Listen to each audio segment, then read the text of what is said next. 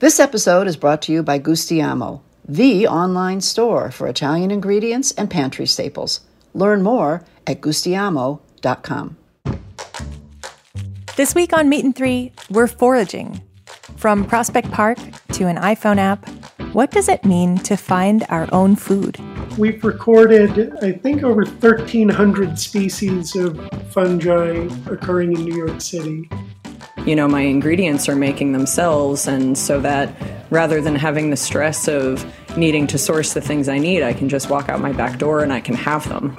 Foraging overall is born out of living with the land and with the seasons by indigenous people. Tune in to Meat and Three, available wherever you get your podcasts.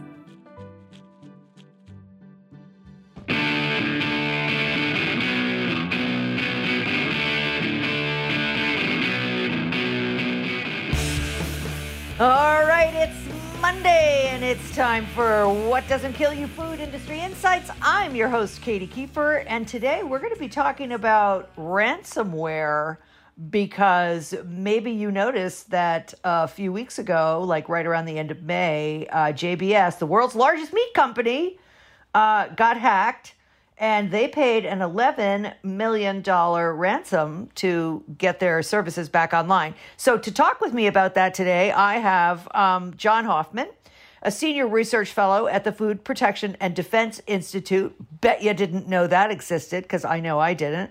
Um, Colonel Hoffman, as we will be referring to him from now on, had a 30 year military career uh, and has served as the first Food and Agriculture Infrastructure Program Manager within the U.S. Department of Homeland Security um, and the Infrastructure Protection Directorate. Colonel Hoffman works with government and industry to document and assess vulnerabilities within the national food and agriculture sector. He identifies effective mitigation steps and builds resilience into these critical national supply chains to assist in the implementation of our national health security. Well, really, our national food security. Um, anyway, welcome to the show, John. I can't, first of all, it's so cool that this organization, Food Protection and Defense Institute, even exists. I mean, I would never have known this if I hadn't, I'm not sure where, how I found you. Um, but I was just doing research on that crazy JBS hack, and um, and somehow you popped, or the Food Defense and Security, or Food Protection and Defense Institute popped up, and then I found you. Um, I emailed them, and they sent me to you. So um, welcome, and thank you so much for joining us today to explain um, kind of what what we're doing to protect the food supply from attacks like this, which I suspect will become more and more um, familiar to all of us. So let's start by asking what is the Food Protection and Defense Institute and what do you do there? Well, first of all, thank you very much for inviting me to uh, participate here and, and, share a little bit about what we're doing, what we know about what's going on, and what you know what we think we need to be doing as we move into the future. Mm-hmm. So first, the Food Protection Defense Institute is at the University of Minnesota. It's in the uh, Department of Department of Veterinary Medicine, and you might wonder why food is there, but it would be um, probably interesting to note to most people that most uh, most who work in the food safety world are actually veterinarians. I am not. I'm a systems person, but I work right. with lots of veterinarians, uh, along with public, other public health doctors and whatnot. But uh, that's where the institute lies. It was originally created as a center of excellence in the academic community by the Department of Homeland Security, and in fact, it was arguably the first one created. There's a little bit of issue on what time of day something happened to one or another, but they were both created the same day, and I believe this one was actually created first um, in getting things done. It was originally um, National Center for Food Protection and Defense, and then it was renamed the Food Protection and Defense Institute to give it a, a little bit stronger legs um, and kind of as part of the planning for the future. And what, what the Institute does is it works with government, it works with the private sector, and it works with academia to look at things that would that would present threats to the food supply. And this can be kind of, you know, targeted thing happening at a particular plant or a particular kind of food or a particular process problem, or it can be, you know, entire food chains. And we, we do a wow. lot of work in looking at how the supply chains function, how they're vulnerable, and what steps can be taken to mitigate sure. those vulnerabilities from farm all the way to uh, food retail, food service, and mm-hmm. ultimately your dinner table. Yeah, right. Absolutely. Incredible. Well, I feel much comforted to know that you're out there and doing this. Because I must say I always have wondered like how how does the government you know, and protect our food supply. I mean, I, I often read stories because I follow the trade so much um, in the meat industry in particular, because that's something I'm especially interested in. But also, you know, there's a lot of like um, agricultural espionage that goes on. There's, you know, there's all kinds of things that are going completely under the radar of most of the public. But I mean, only a few years ago, there was a big case where um, Chinese, uh, a bunch of Chinese nationals were were uh, arrested for stealing seeds from um, fields out in out in the Midwest because they were like new seeds that were being developed. It was seed technology, and and these guys were like literally digging these seeds up and putting them in stacks of napkins that they had taken from like Wendy's. I mean, do you remember that story, John? Because it really was very funny, but also kind of chilling. anyway. Well, unfortunately, uh, despite the efforts of uh, law enforcement, you know, all the various agencies of federal government, all the food safety folks, things like that do happen. Part of this is pure competition. Sure. Some of it is actual, you know, nation to nation espionage. Um, everybody's looking for an edge up in whatever their economic activities are, and that holds true in the food world. So if you yes. run a food company in China and somebody's developing a more resistant form of corn to to corn rust or some other corn disease, um, it would be useful to, for you to have that as well to remain competitive. So those Absolutely. things go on, and by the way, they've gone on for you know decades and decades and decades. I'm sure that's true. I think it's just more likely that. Um, sorry about that. I think it's just more. Um, I think it's just you know becoming more and more prevalent as our as our world becomes more globalized, basically. But anyway, let's let's talk about the JBS uh, ransomware attack. Now, this happened right around the end of May. Um, so, can you take the listeners through like which systems were targeted, and then um, since it wasn't actual, you know, like the actual slaughtering of plant of of animals or or even the processing of animals where you could imagine um, you know if somebody inserted a, a, bacteria or something like that um, where the, the whole plant would have to shut down. But the plants did have to shut down. Why did the plants shut down when what was stolen essentially or hacked by these um, ransomware developers um, it wasn't that. It was more like names of people or you know hazard and uh, critical control protections. I mean HACCP stuff. I mean what what was it exactly that they that they targeted, and then why was it that the plants had to shut down, even though it wasn't actually on the kill floor? Well, as you can imagine, these are complex um, digital information networks that businesses the size of JBS use to connect all their business activities, all their business units, and what's happening on the factory, the food processing floors, if you will, the food manufacturing floors. And mm-hmm. there's a tremendous amount of information being moved back and forth. One of the requirements um, under the law is that records, particularly as they relate to quality, safety testing, standards adherence, supervision, inspection, those records have to be available um, at all times. And the records for a batch of product must be available at the time the product is shipped. If for some reason uh, those records are not available, you can't process, you can't ship product. You can't ship, you no distribution. So what happened was right. the business unit was attacked. Yep. And mm-hmm. it took down, if you will, a lot of those records and a lot of those systems that they use to document what's happening. And I would suspect that there was a great deal of caution on their part too, because you don't know how far the attackers had gotten into the systems. Um, right. And not knowing that, you don't want to lose access, if you will, to some of the safety and quality and testing um, infrastructure Res- that you have in place and you want to protect that. So the simplest thing to do is to shut it all down. And basically, that's what happened. Um, the bad guys got into their corporate networks. They were able to move within the corporate networks. Uh, it's probably a case of everything being connected together and probably not quite enough compartmentalization, which gave mm. the um, the ransomware folks the chance to get in and begin to lock things up in their in their systems. Mm-hmm.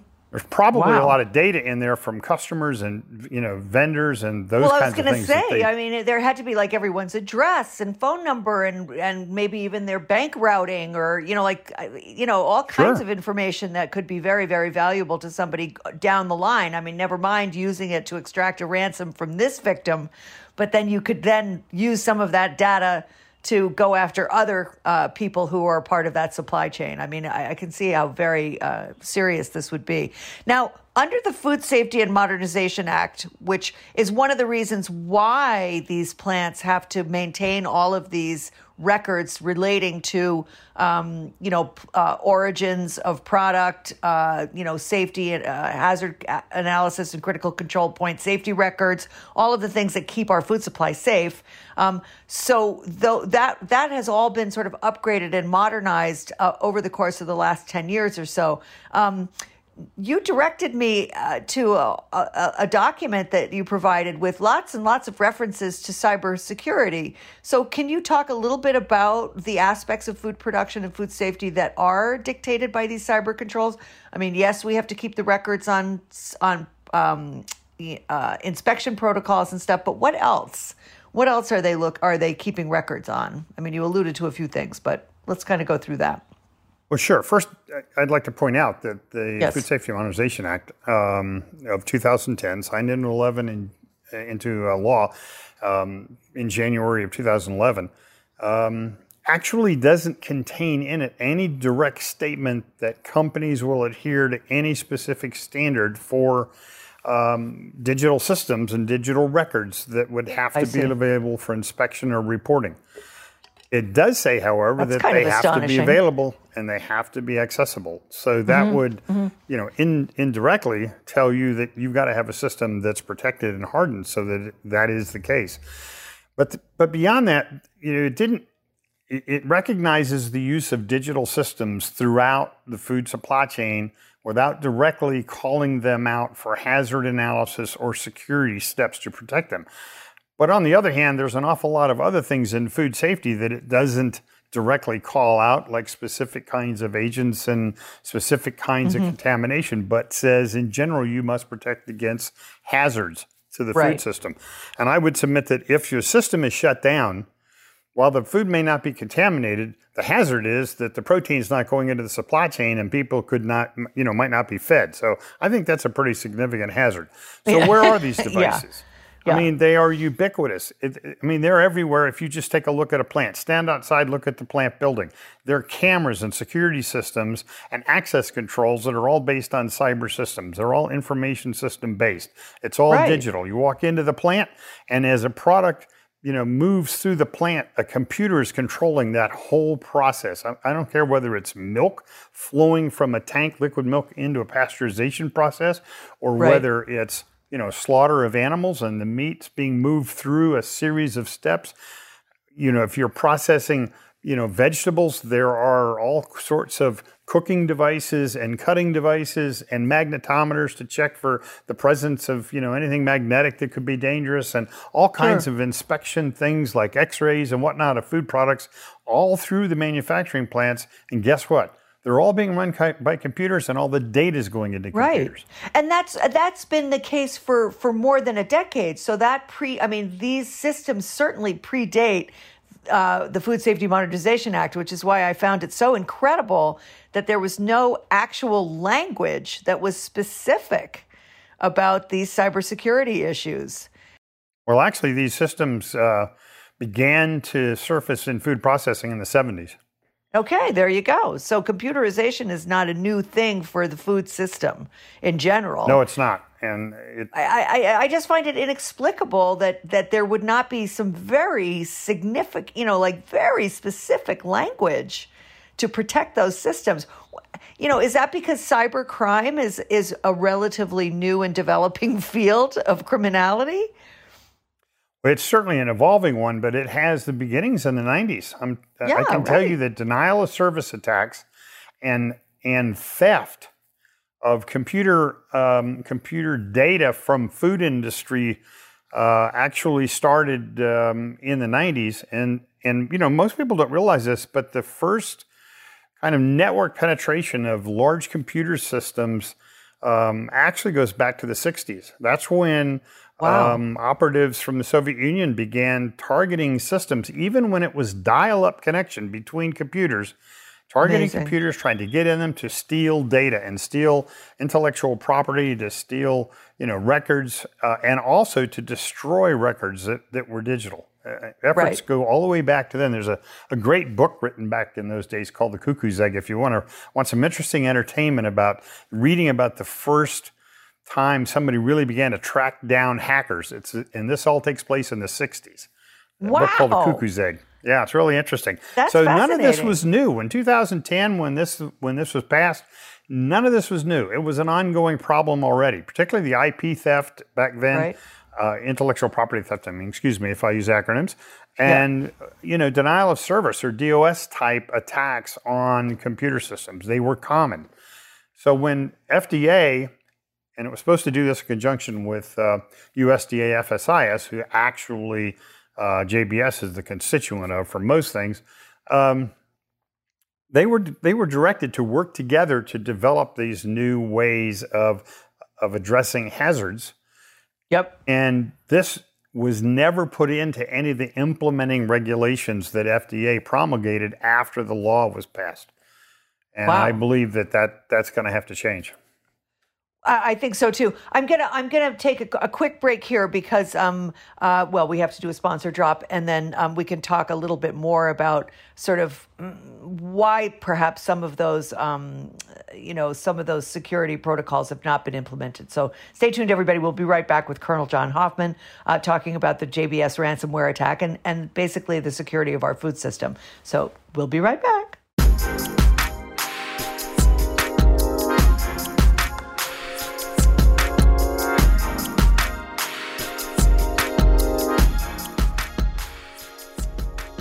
This episode is brought to you by Gustiamo, the online store for ingredients and pantry staples from Italy.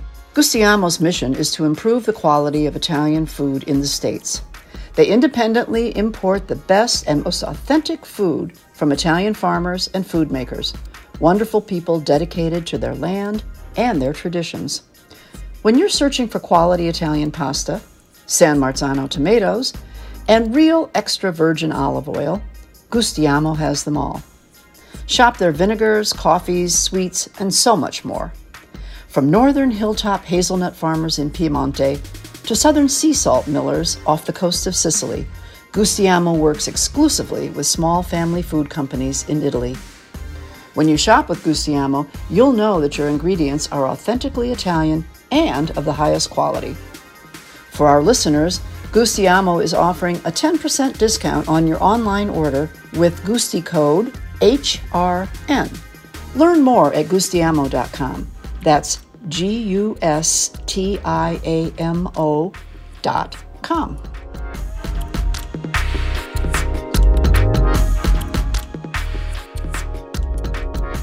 So, okay, we were talking about the fact that these that the protocols for kind of hardening these systems were never specific and never really written. But then it's also true, and I know you didn't want to address the state of mind uh, that might have, but I'm going to mention to my listeners that any that cybersecurity standards legislation that would have protected the food supply among other industries, was defeated by filibuster by the Republican Congress in 2012. And so since then, when you know that went down, so now I think we can sort of understand why there hasn't been a more widespread uh, industry-wide effort to kind of harden their systems. Um, has anything happened since then, or has it just kind of been like the Wild West out there? Like everybody is just making up their own way forward as they go along without having any kind of regulations or um, guidances from the FDA or Food Safety Inspection Services, otherwise known as FSIS, um, or the USDA.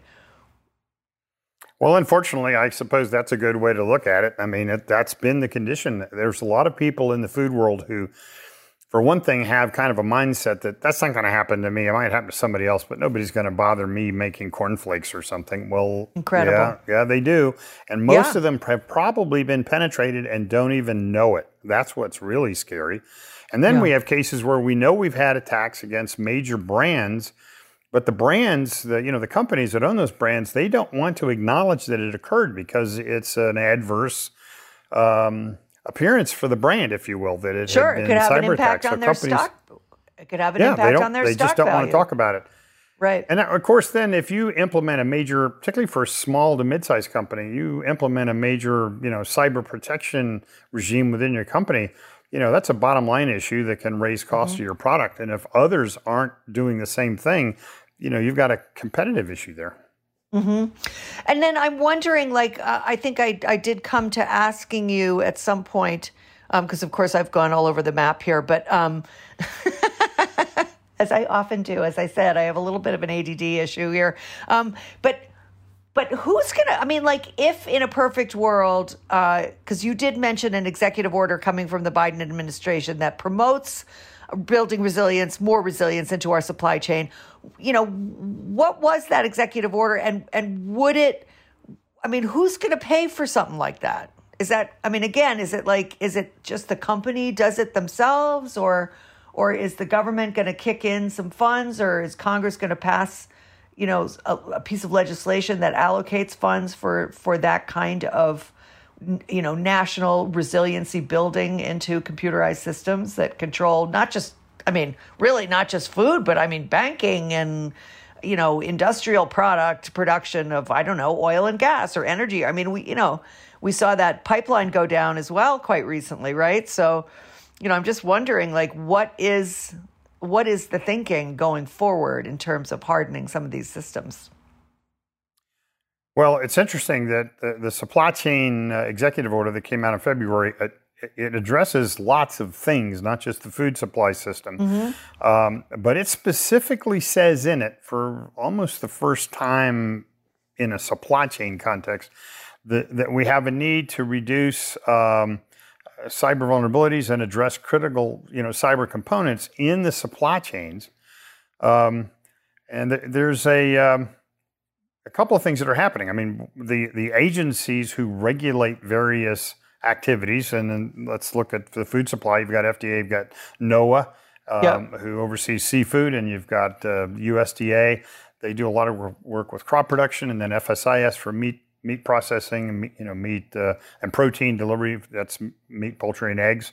Yep. fall into their bailiwick. They're all having to take a look at this, and I think uh, what's going to come from this are going to be recommendations for Congress to consider on steps to be taking, uh, as well as just some regulation promulgation that's going to come out. Because it's, and I've had many talks with folks at FDA and USDA on this, and I've served on some of the advisory committees on aspects of how all this is moving forward. And the argument is the language in the Food Safety Modernization Act is broad enough that regulations could be promulgated, you know, without having new law written to simply uh-huh. include cyber as one of the hazards that has to be addressed. I believe that's what's going to come here. Now, what that's going to do is going to level the playing field. So if all the companies have to do this and there are standards implemented that everybody's going to have to have to adhere to, yes, it's going to cost a little bit. Yes, you may see a slight increase in food. I mean, that thing, those things happen. But if everybody does it, it'll be across the board and won't be a competitive issue.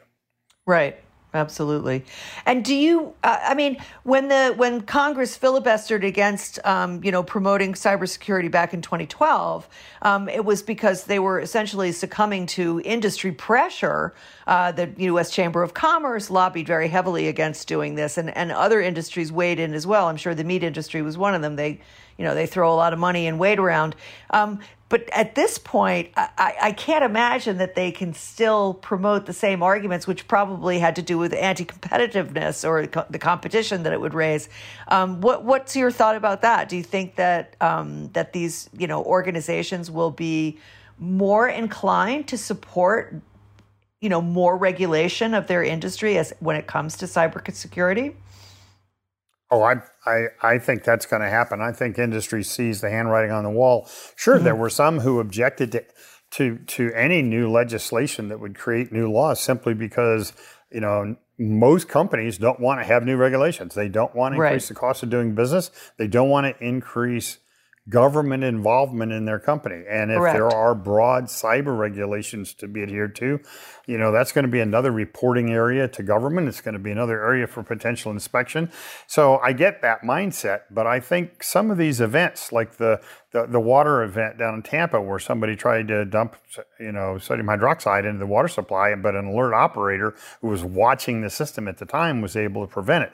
The JBS event, I think Colonial, all these things, by the way, have cascades. It doesn't doesn't necessarily mean that the food was targeted, but the cascading effects of whatever happened begin to, you know, impact the food supply chain. Colonial Pipeline impacted it because it raised the price of diesel fuel Sure. and oh, by the way, created delays in delivering products to stores.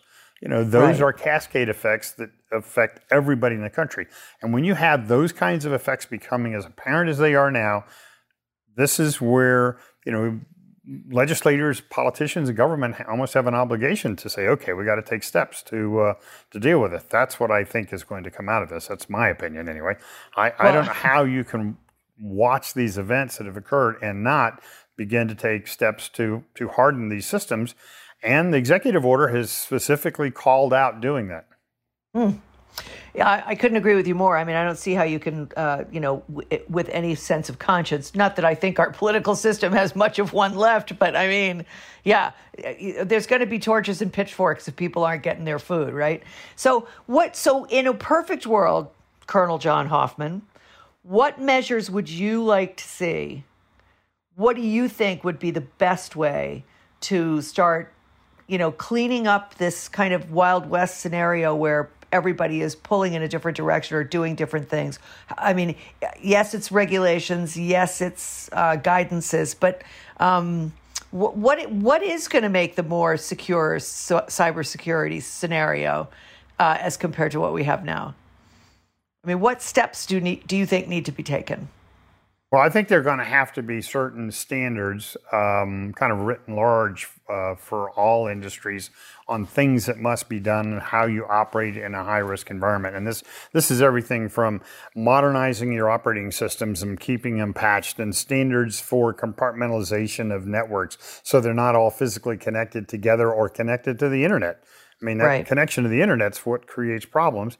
I think you're going to see new regulations on employee training as it relates to uh, to cyber systems. Uh, You know, these digital systems aren't going away. They're they're still taking uh, a greater and greater role in the production of everything in our country, not just food.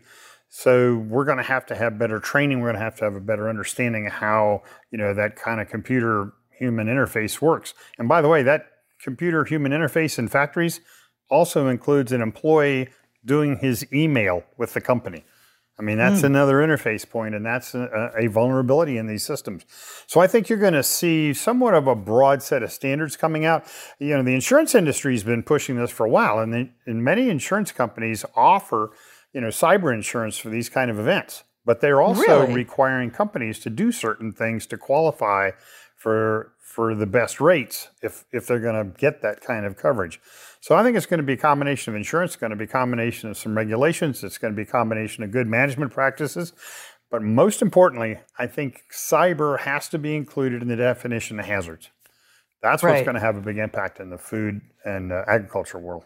Right. I mean, you know, it's just this is so vast as I as my feeble little brain is like taking in like just I mean, and and especially as as automation becomes more and more prevalent. Um do you think that that you know as more systems become automated as more industries become automated will that create more greater or lesser vulnerability um, in for you know hackers who want to who want to lift data or shut down systems or whatever. I, I think that the the digital frontier is almost going to move into the realm of military defense. Um, it's become that critical to you know economic well-being of countries, not just businesses. So, Amazing. given if given that that seems to be where we're going, and the more automation that occurs, the, the you know the smarter the robots that are being put in, the more you know the more reliance we have on digital systems it's going to become incumbent on us to take greater steps to protect those systems from attack um, from sur- surreptitious penetration by people. Um, this is going to mean it's going to change how we do business in many ways, and it's going to require companies to to take steps to protect these systems in a way they've never done before. It's interesting Yeah. that one of the things in the Food Safety Modernization Act is a requirement for companies to reasonably foresee. That's that's the, the actual term used to reasonably foresee risks and hazards to their food production operation. Clearly, cyber is part of that. So, what does that mean for the companies? They're going to have to take fairly significant steps of protecting these systems, and I think you're going to find that to be an evolving science as we go forward.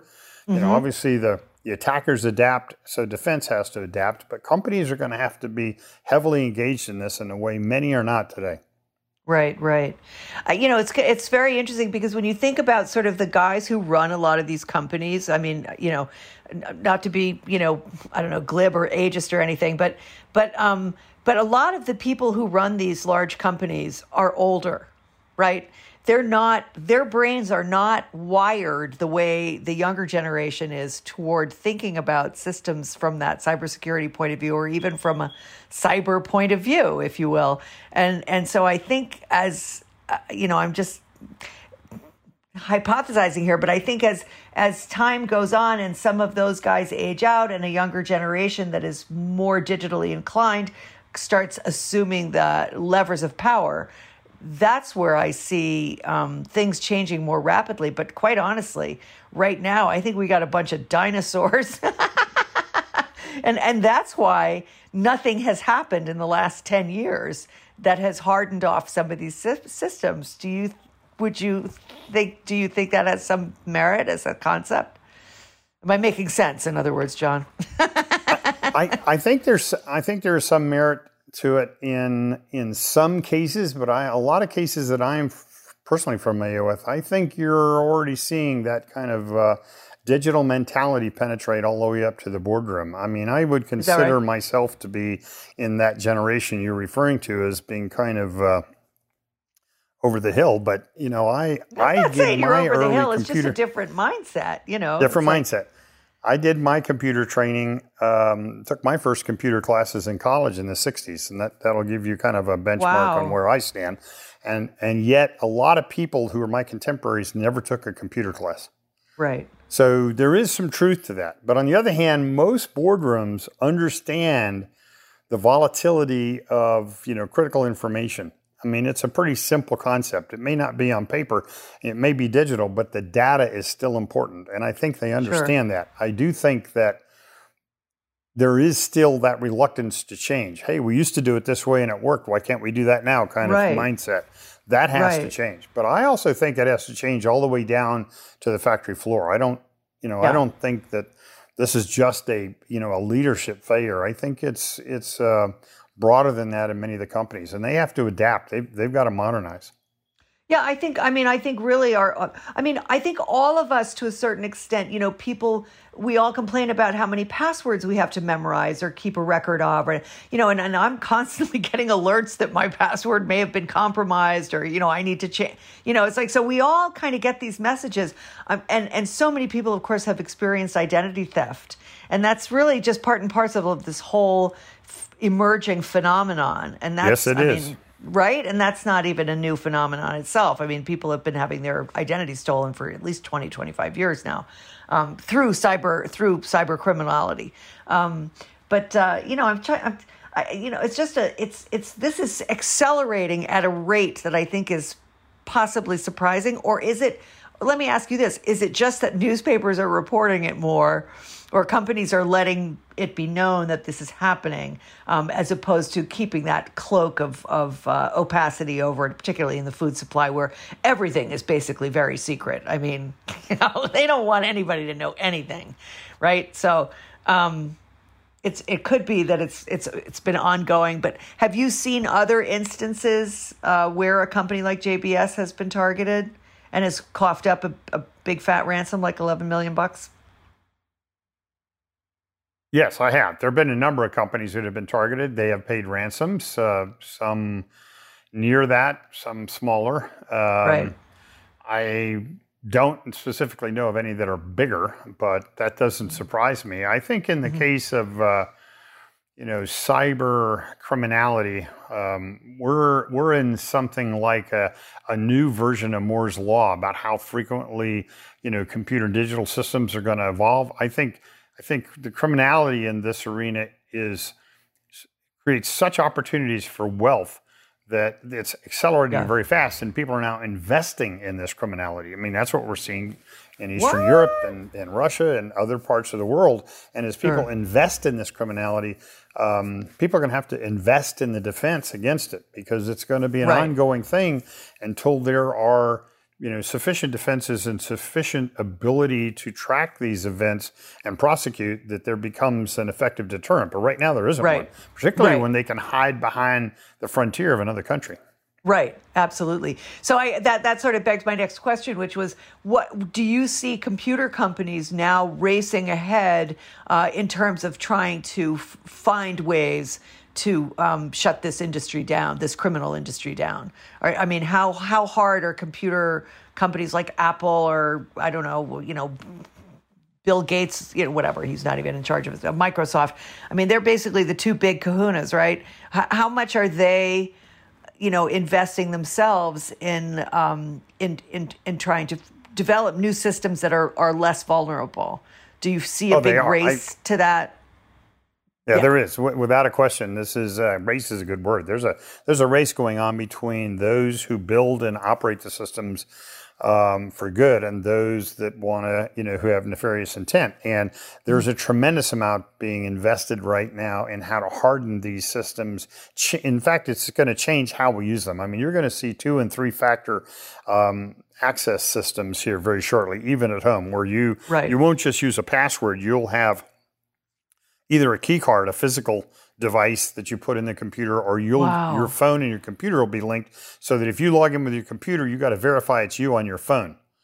Um, wow. Before the system will let you in, and th- this is what industry is moving toward, and a lot of people are doing this for their own systems, for banking and for you oh, know sure. other online activities, purchasing.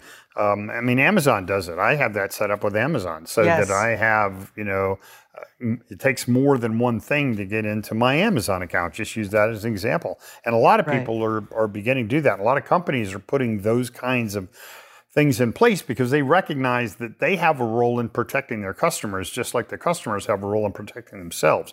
And this mm-hmm. is true all the way to the computer system manufacturers. Mm-hmm, mm-hmm. Yeah, of course. Because I mean, you see uh, companies send out alerts all the time that tell you, you know, you you need to like do this or change your, you know, like just regularly sort of informing people that not that they have themselves experienced you know some sort of hacking uh, but they just want to make sure that people are aware that they need to like stay on top of this stuff and not be complacent which of course most of us and i include myself in that um, are very complacent about it. Although i'm getting i'm i'm having a bit more of a come to jesus moment after this conversation let me tell you.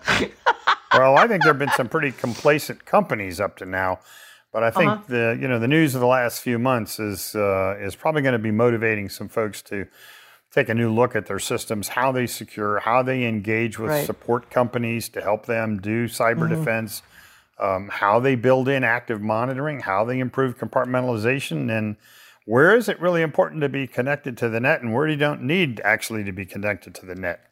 Right, right. Yeah, I mean, I see this as actually a whole new industry sort of springing up to go alongside with you know the whole sort of computer industry itself will be the computer security industry or the cybersecurity industry. You know, is going to ramp up in a big way. Um, which I've is told a number of young said. people this is an entire you know ev- entirely evolving career path for them yeah. that could be very lucrative to get into uh, you know sure. if you're in college and studying computer science and you specialize in c- computer and cybersecurity you know your your prospects for employment are very high Right. And kind of exciting too, although, you know, also kind of scary. I mean, it all sounds like, but I mean, I want to, we only have a couple minutes left, but I, I do want to address, because you, you actually brought up um, the hacking, the, the, in, the attempted introduction of a contaminant into a water supply system. And, um, and I have often thought, that our water municipal water supply systems are probably very, vulnerable in in all kinds of ways not just with contaminants but also with just like shutting down a system and and you know preventing water from flowing where it's supposed to flow at whatever time it's supposed to do it um, can can you just talk about that for a second Sure, there. You know, there's a lot of people who have this fear that somebody is going to back a 8,000 gallon tanker truck up to a reservoir and you know dump you know some terrible chemical in there and it's going to poison everybody. Not not likely. I don't think that's the real scenario. Even in the case No. of uh, what happened down near Tampa, where the the uh, attempt was to put the sodium hydroxide in, the likelihood is it wouldn't have hurt people because the, the dilution factor in the massive amount of water that they're trying to contaminate um, isn't going to do much to people. They might find a bad taste. You know, there might there may be some slight risk, but that's not the big impact. The big impact is that when that water becomes contaminated, businesses downstream, particularly in the food and pharmaceutical world, Right. um, or hospitals or others who use that water, they they can't tolerate any contamination, right? Right. So if the parts per million are above a certain level and dumping a certain amount of that into the water system was successful, that food company may have to shut down. That meat processing plant that used a tremendous amount of water would have to Oh, yeah. would have to shut down. Hospitals may have to close off the valves until they have a way to you know clean the water up. So it's those cascade effects of these things. Uh, that are really the threat, as you mentioned, the, the ability to cause them to shut down or not be used. Don't necessarily have to really make it turn the water into a deadly potion. All you've got to do is contaminate it a little bit so that it mm-hmm. no longer meets the specifications for clean mm-hmm. water coming into a process. Mm-hmm. That's what the effect is. That's where the problem is in water supplies. And that's why you're seeing the water industry taking fairly extraordinary steps of actually monitoring these systems in a way few other companies do. Most people have monitoring on their computers, but it's more for forensics afterwards. Whereas this is a case where they had somebody sitting in front of the computer, watching the network, watching functions occurring that were sensitive. And as soon as that person saw somebody get on, get on, get into the system and begin to change something, he immediately countered and overrode what they were doing because he could see it happening in real time. right. That kind of active intrusion detection, prevention, mitigation is the kind of thing you're going to need on really sensitive systems. Yeah, yeah. But I'm also thinking, uh, I'm thinking sort of beyond that contaminant level, because to be honest with you, I mean, I've done a lot of research around our water supply in the United States, and we have enormous amounts of contaminants, and many, many municipalities tolerate way more, you know, chemicals, uh, you know, f- nitrogen, phosphorus, uh, you know, like just to name the agricultural chemicals, never mind industrial waste pro- byproducts that are, you know, filtering through into, you know, say North Carolina, which is like one giant toxic waste dump, you know. But I mean, but the actual systems themselves, like the waterworks themselves, like, you know, how those waterworks, I'm sure, have some computerized systems that, you know, determine flow levels, for example, or, um, you know, monitor uh, amounts. I mean, if you're charged for water, for example, if if water meters are, you know, determining how much water is flowing through the system, and then I mean, I, those are the systems that I think seem like nobody ever talks about.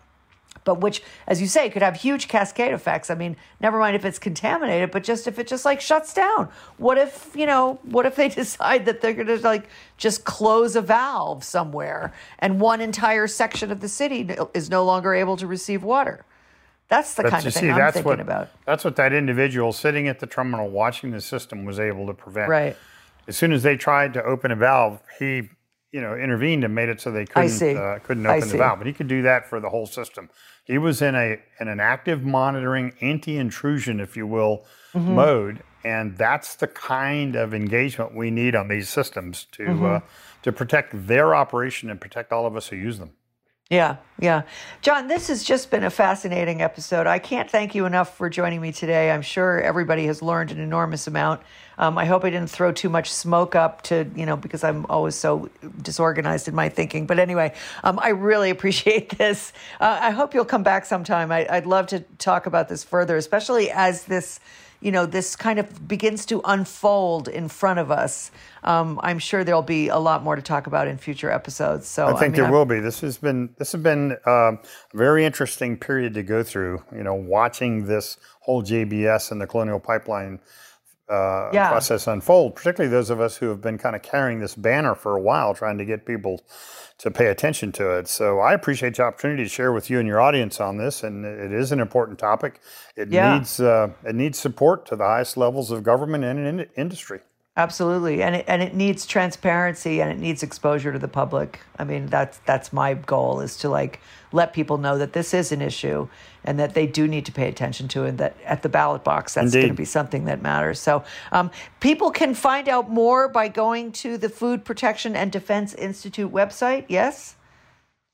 Yeah, if you go to the University of uh, Minnesota website, you can you'll find uh, that you can go right to FPDI's uh, web pages. If you do a search on Food Protection Defense Institute uh, online, it'll take you right to it. A number of links will come up, and there's quite a few resources there for people who want to learn more about these issues, what the Institute is doing, and what some of the projects are. Fantastic. Thank you so, so much, John. I really appreciate it. Um, and I'm sure we'll be talking again sometime in the future. And thanks Glad to my to sponsors. Here. And thank you, folks, for tuning in for this week's episode. We'll see you again next week. Um, have a great week. So long for now.